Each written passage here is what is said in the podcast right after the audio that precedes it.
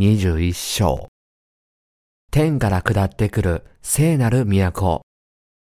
目視録第21章1から27節また私は新しい天と新しい地とを見た。以前の天と以前の地は過ぎ去り、もはや海もない。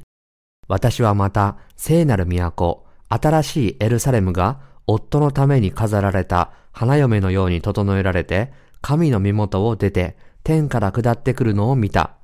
その時私は、溝から出る大きな声がこういうのを聞いた。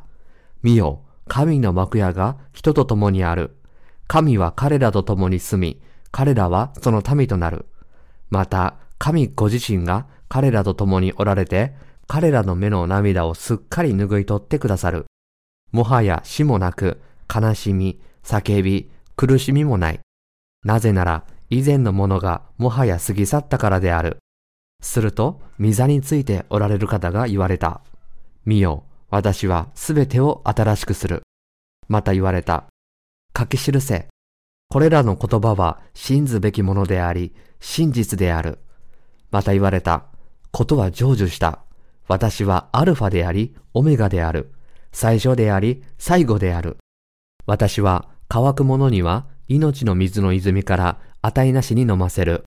勝利を得る者はこれらのものを相続する。私は彼の神となり、彼は私の子となる。しかし、臆病者、不信仰の者、憎むべき者、人を殺す者、不貧困の者、魔術を行う者、偶像を拝む者、すべて偽りを言う者どもの受ける分は、火と硫黄との燃える池の中にある。これが第二の死である。また、最後の七つの災害の満ちているあの七つの鉢を持っていた七人の見つかりの一人が来た。彼は私に話してこう言った。ここに来なさい。私はあなたに子羊の妻である花嫁を見せましょう。そして、見つかいは御霊によって私を大きな高い山に連れて行って、聖なる都エルサレムが神の身元を出て天から下ってくるのを見せた。都には神の栄光があった。その輝きは高価な宝石に似ており、透き通った壁玉のようであった。都には大きな高い城壁と十二の門があって、それらの門には十二人の見つかいがおり、イスラエルの子らの十二部族の名が書いてあった。東に三つの門、北に三つの門、南に三つの門、西に三つの門があった。また、都の城壁には十二の土台石があり、それには子羊の十二使徒の十二の名が書いてあった。また、私と話していた者は、都とその門とその城壁とを測る金の測り座を持っていた。都は四角で、その長さと幅は同じである。彼がその竿で都を測ると、一万二千スタディオンあった。長さも幅も高さも同じである。また、彼がその城壁を測ると、人間の尺度で144ペーキュスあった。これが三つ替えの尺度でもあった。その城壁は壁玉で作られ、都は混じり気のないガラスに似た純金でできていた。都の城壁の土台石はあらゆる宝石で飾られていた。第一の土台石は壁玉、第二はサファイア、第三は玉髄、第四は緑玉、第五は赤島目脳、第六は赤目脳、第七は気管乱石、第八は緑中石、第九は黄玉、第十は緑玉髄、第十一は青玉、第十二は紫髄章であった。また、十二の門は十二の真珠であった。どの門もそれぞれ一つの真珠からできていた。都の大通りは透き通ったガラスのような純金であった。私はこの都の中に神殿を見なかった。それは万物の支配者である神であられる主と子羊とが都の神殿だからである。都にはこれを照らす太陽も月もいらない。というのは、神の栄光が都を照らし、子羊が都の明かりだからである。諸国の民が都の光によって歩み、地の王たちはその栄光を携えて都に来る。都の門は一日中決して閉じることがない。そこには夜がないからである。こうして人々は諸国の民の栄光と誉れとをそこに携えてくる。しかし、すべて汚れた者や憎むべきことと偽りとを行う者は決して都に入れない。子羊の命の書に名が書いてある者だけが入ることができる。釈義第一節また私は新しい天と新しい地とを見た。以前の天と以前の地は過ぎ去り、もはや海もない。この御言葉は第一の復活に預かった生徒に、主なる神が新しい天と新しい地を賜物としてお与えになることを意味します。この瞬間から生徒は以前の天と以前の地ではなく、新しい第二の天と地に住むことになります。この祝福は神が生徒にお与えになる賜物です。この祝福は第一の復活に預かった生徒だけに与えられるのです。すなわち、この祝福を享受すべき者は、キリストから与えられた水と御霊の聖なる福音を信じて罪の許しを受けた生徒たちです。こうして私たちの主は生徒の花婿になられるのです。これから花嫁たちを待ち受けているのは、その花婿である子羊の花嫁として、花婿のご加護と祝福と力を身にまとい、栄光の御国で栄光のうちに生きることなのです。第2節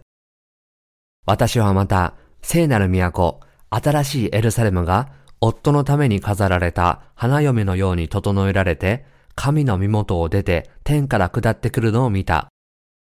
神は生徒のために聖なる都を用意されました。この都こそ神の聖なる神殿である新しいエルサレムの都です。この神殿は純粋に神の生徒のために備えられているのです。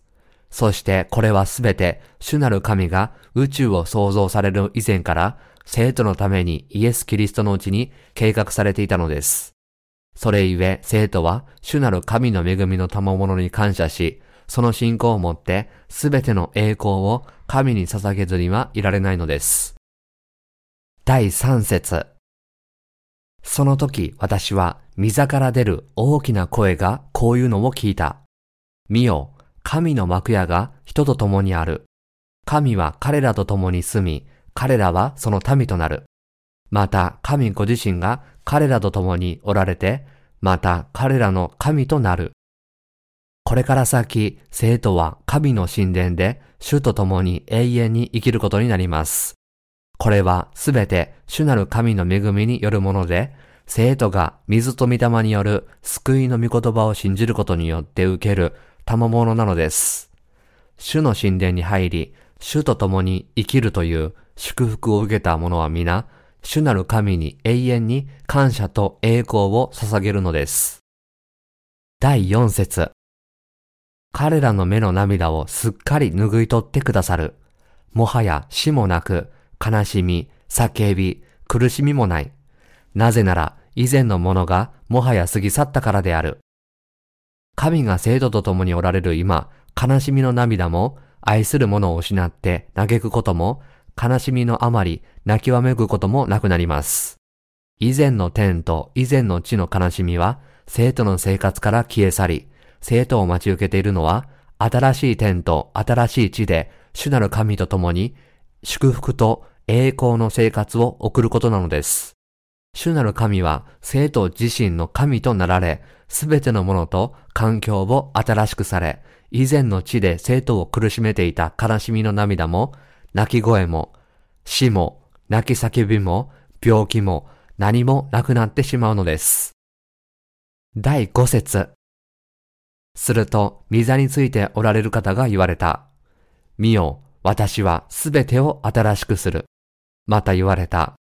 書き記せ、これらの言葉は信ずべきものであり、真実である。主は今すべてのものを新しくし、新しい天と新しい地を創造されるのです。以前の天と以前の地の創造を消し去り、新しい第二の天と地を創造されます。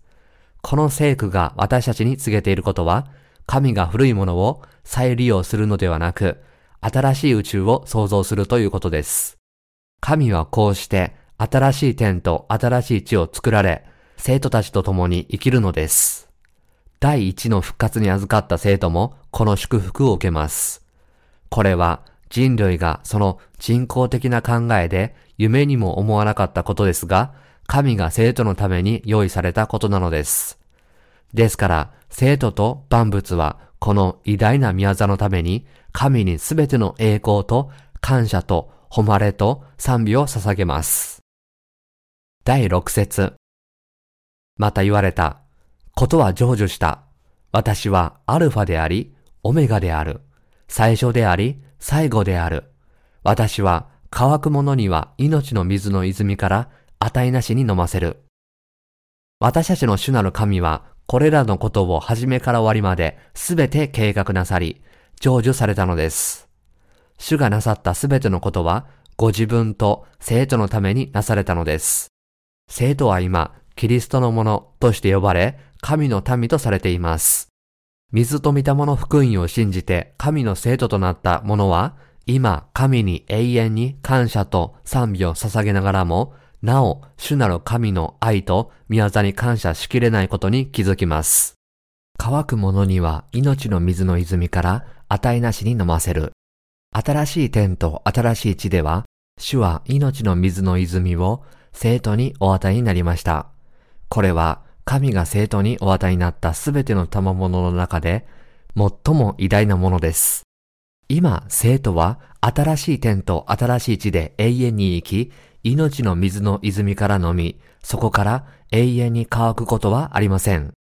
つまり、生徒は今や主なる神と同じように永遠の命を持ち、神の栄光のうちに生きる神の子供となったのです。このような大きな祝福を与えてくださった主なる神に、改めて感謝と栄光を捧げます。ハレルヤ。第7節勝利を得る者はこれらのものを相続する。私は彼の神となり、彼は私の子となる。ここで言う勝利を得る者とは、主から与えられた信仰を守り抜いた者のことです。この信仰によってすべての生徒は世と神の敵に打ち勝つことができるのです。主なる神への信仰と主によって与えられた水と御霊の福音の誠の愛への信仰が世のすべての罪、神の裁き、敵、自分の弱さ、反キリストの迫害に打ち勝つための勝利となるのです。すべてのものに勝利を与えてくださった主なる神に感謝と栄光を捧げます。主なる神を信じる生徒は、その信仰によって反キリストに十分に打ち勝ちます。生徒の一人一人に私たちの主なる神は、彼らがすべての敵との戦いで、すべて勝利することができるこの信仰を与えてくださったのです。神は今、こうして信仰によって世と反キリストに勝利を得ている生徒に神の新しい天と新しい地を受け継がせるようになさっています。私たちの主なる神は生徒に勝利の信仰をお与えになり、彼らが神の御国を相続することができるようにされました。神は私たちに反キリストに勝利する信仰を与えてくださったので、神は今や私たちの神となり、私たちは神の子供となっています。すべての敵に勝利するこの信仰を与えてくださった主なる神に感謝と賛美を捧げます。第8節しかし、臆病者、不信仰の者、憎むべき者、人を殺す者、不貧困の者、魔術を行う者、偶像を拝む者、すべて偽りを言う者どもの受ける分は、火と硫黄との燃える池の中にある。これが第二の死である。私たちの主なる神は、その本質において真理の神であり、愛の神です。では、神の前に根本的に臆病な人たちとは一体誰なのでしょうか現在の中に生まれ、主から与えられた水と御霊の福音の御言葉で自分のすべての罪を清めていない人たちです。本質的に神よりも邪悪なものを拝んでいるので、明らかにサタンのしもべになっています。主なる神の前で悪を崇拝し、光よりも闇を愛して従っているからこそ、主なる神の前で臆病にならざるを得ないのです。神はその本質において光です。従って自ら闇であるこれらの人々が神を恐れるのは既成事実です。サタンに属する者の魂は闇を愛しているので、光である神の前では臆病になります。自分の邪悪と弱さを神にぶつけ、神から罪の許しを受けなければならないのはこのためです。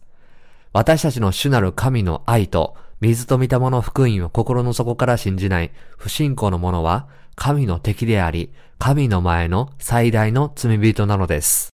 彼らの魂は憎むべき者に属し、神に敵対し、あらゆる罪を愛し、罪を犯し、偽りの印に従い、あらゆる偶像を拝み、あらゆる嘘を話します。ですから、神の正しい裁きによって、彼らは皆、火と硫黄との燃える池に投げ込まれるのです。これが彼らの第二の死の罰です。神は、神の前に臆病な者、水と見た者福音の御言葉を信じない者、サタンのしもべになった者、憎むべき者に神の新しい天と新しい地をお許しになりません。その代わりに、主は彼ら全員、人を殺す者、不貧困の者、魔術を行う者、偶像を拝む者、すべて偽りを言う者を、火と硫黄との池に投げ込んで、主の永遠の罰だけをお許しになったのです。こうして神が彼らにお与えになる地獄は、彼らの第二の死です。第九節また、最後の七つの災害の満ちているあの七つの鉢を持っていた七人の見つかりの一人が来た。彼は私に話してこう言った。ここに来なさい。私はあなたに子羊の妻である花嫁を見せましょう。七つの鉢の災害の一つを持ってきた見つかりの一人がヨハネに、ここに来なさい。私はあなたに子羊の妻である花嫁を見せましょう。と言いました。ここで子羊の妻とはイエス・キリストから与えられた水と見たもの福音を心から信じてイエス・キリストの花嫁となった人々のことです。第10から11節そして、見つかいは、御霊によって私を大きな高い山に連れて行って、聖なる都、エルサレムが神の身元を出て、天から下ってくるのを見せた。都には神の栄光があった。その輝きは高価な宝石に似ており、透き通った壁玉のようであった。聖なる都エルサレムとは、生徒がはらむことを共に住むことになる聖なる都のことです。ヨハネが見たこの都は実に美しく幻想的でした。その大きさは雄大で、内側は宝石で飾られ、清く住んでいました。見つかいはヨハネにイエス・キリストの花嫁たちが花婿と一緒に住む場所を示したのです。この天から下ってくる聖なる都、エルサレムは、神が子羊の妻に授ける賜物なのです。エルサレムの都は、まばゆいばかりに輝き、その高価な宝石に似ており、透き通った壁玉のようです。それゆえ、そこに住むすべての人にとって、神の栄光は永遠に彼らと共にあります。神の御国は光の王国ですから、すべての闇と弱さと罪が清められた者だけがこの都に入ることができます。ですから、私たちがこの聖なる都に入るためには、主が与えてくださった水と御霊の福音の誠の御言葉を学び、知り、信じなければならないことを私たち全員が信じなければならないのです。第12節都には大きな高い城壁と12の門があって、それらの門には12人の見つかいがおり、イスラエルの子らの12部族の名が書いてあった。この都の門は12人の見つかいによって守られ、その門にはイスラエルの子らの12部族の名が書かれていました。この都には大きな高い城壁があり、この聖なる都に入る道はそれだけ困難であることを物語っています。つまり神の前に全ての罪から救われることは人間の努力や神の創造の世界の物質的なものでは不可能なのです。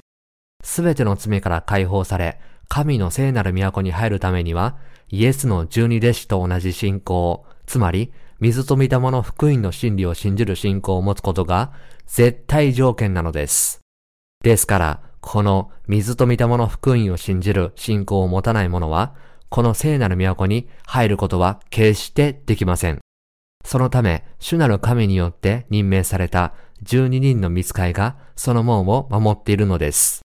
一方、名が書いてあったという表現は、この都の所有者がすでに決まっていることを物語っています。なぜなら、この都は神の民のものであり、神の子供となった者たちのものだからです。第13節東に三つの門、北に三つの門、南に三つの門、西に三つの門があった。都の東に三つの門が置かれたように、北、南、西にもそれぞれ三つの門が置かれました。これは、水と御霊の福音を心から信じて、罪の許しを受けている者だけが、この都に入ることができるということを示しています。第14節また、都の城壁には十二の土台石があり、それには子羊の十二使徒の十二の名が書いてあった。巨大な岩はビルや建物の土台によく使われます。聖書で岩という言葉は私たちの主なる神への信仰を指す言葉として使われています。この聖句は主なる神の聖なる都に入るためには神が人類にお与えになった信仰、すなわちすべての罪からの完全な贖いを信じる信仰を持たなければならないと教えているのです。生徒の信仰は聖なる都の宝石よりも尊いものです。聖書はここで都の城壁には十二の土台石があり、それには子羊の十二使徒の十二の名が書いてあったことを教えています。これは神の都はイエス・キリストの十二使徒が持っていたのと同じ信仰を持つ者だけに許されることを物語っています。第15節また、私と話していた者は、都とその門とその城壁等を測る金の測り竿を持っていた。この御言葉は、神の建てられた都に入るためには、神に認められた信仰、つまり罪の許しを得るための信仰を持たなければならないことを意味します。ヨハネに語りかけた見つかいは、都を測るための金の測り竿を持っていたとあります。つまり、水と御霊の福音のうちに、主がこれらの祝福をすべて与えてくださったことを信じなければならないのです。信仰は望んでいる事柄を保証する。ヘブル人への手紙第11章1節ように、神は私たちに聖なる都と新しい天と新しい地を私たちが望んでいたものよりもさらに大きなものを確かに与えてくださったのです。第16節都は四角で、その長さと幅は同じである。彼がその竿で都を測ると、1万2000スタディオンあった。長さも幅も高さも同じである。都はその長さも幅も高さも同じになるように正方形に整えられていました。このことは私たちは皆水と御霊の福音を信じて神の民として新しく生まれるという信仰を持たなければならないことを教えています。実は、主はこの水と御霊の福音を正確に信じない者が神の御国に入ることをお許しにならないのです。たとえ罪があっても、キリスト教徒であるだけで聖なる都に入れるというような漠然とした考えを持っている人が大勢います。しかし、主は罪からの救いと精霊をお与えになり、この地上でのバプテスマと十字架での血によって全ての罪を許されたという真理を信じる者だけを神の民としておられるのです。これこそ主が私たちに求めておられる信仰です。第17節また、彼がその城壁を測ると、人間の尺度で144ペーキュスあった。これが見つかいの尺度でもあった。聖書で4という数字が意味するのは苦しみです。主が私たちに要求される信仰は誰でも持てるものではなく、たとえ自分の考えで完全に理解できなくても、神の御言葉を受け入れる者だけが、この信仰を持つことができるのです。キリスト教徒としてイエスの十字架を信じ、主が神であり、救い主であることを信じるだけでは、神の聖なる都に入ることはできないのです。ヨハネの福音書第3章5節で、主が、誠に誠にあなたに告げます。人は水と御霊によって生まれなければ、神の国に入ることができません。とおっしゃった意味がわかりますか？主がこの地上に来られ、ヨハネからバプテスモを受けられ、世の罪を十字架に運ばれ、十字架で血を流されたことの意味をご存知ですか？もしこの質問に答えられるなら、私がここで言ってることが理解できるはずです。第18節その城壁は壁玉で作られ、都は混じり気のないガラスに似た純金でできていた。この説は私たちが神の聖なる都に入ることができる信仰が純粋でこの世のものを全く持っていないことを教えています。第19から20節。都の城壁の土台石はあらゆる宝石で飾られていた。第1の土台石は壁玉、第2はサファイア、第3は玉髄、第4は緑玉、第5は赤島目の、第6は赤目の、第7は気管乱石、第8は緑中石、第9は黄玉、第10は緑玉髄、第11は青玉、第12は紫髄章であった。都の城壁の土台石はあらゆる宝石で飾られていました。この御言葉は私たちが主の御言葉から様々な面の信仰を養われることを教えています。そしてこれらの宝石とは主が生徒にお与えになる祝福の種類を示しています。第21節また、12の門は12の真珠であった。どの門もそれぞれ一つの真珠からできていた。都の大通りは透き通ったガラスのような純金であった。真珠とは聖書では真理を意味します。マタイの福音書第13章46節3章。本物の真理を求める人は永遠の命を与えてくれる真理を持つために喜んで自分の財産をすべて捨て去るでしょう。この聖句は聖なる都に入る生徒はこの地上で真理への信仰の中心にしっかりと固定された忍耐を持つ必要があることを教えています。つまり神である主が語られた真理の御言葉を信じる者は、その信仰を守るために大きな忍耐が必要なのです。第22から23節私はこの都の中に神殿を見なかった。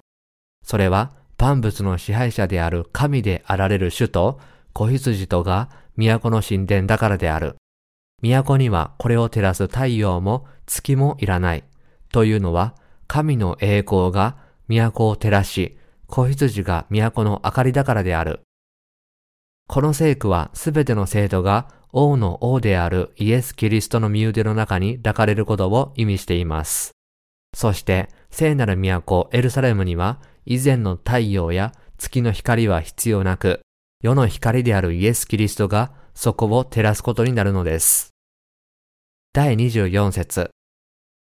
諸国の民が都の光によって歩み、地の王たちはその栄光を携えて都に来る。この聖句は千年王国に住んでいた人々が新しい天と新しい地に入ることを教えています。地の王たちとは千年王国に住んでいた生徒を指しています。地の王たちはその栄光と誉れをそこにもたらすと聖句は続けます。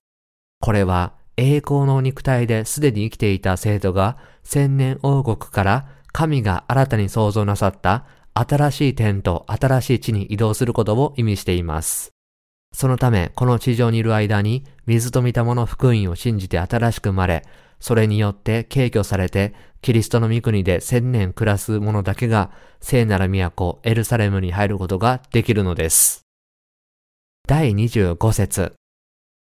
都の門は一日中決して閉じることがない。そこには夜がないからである。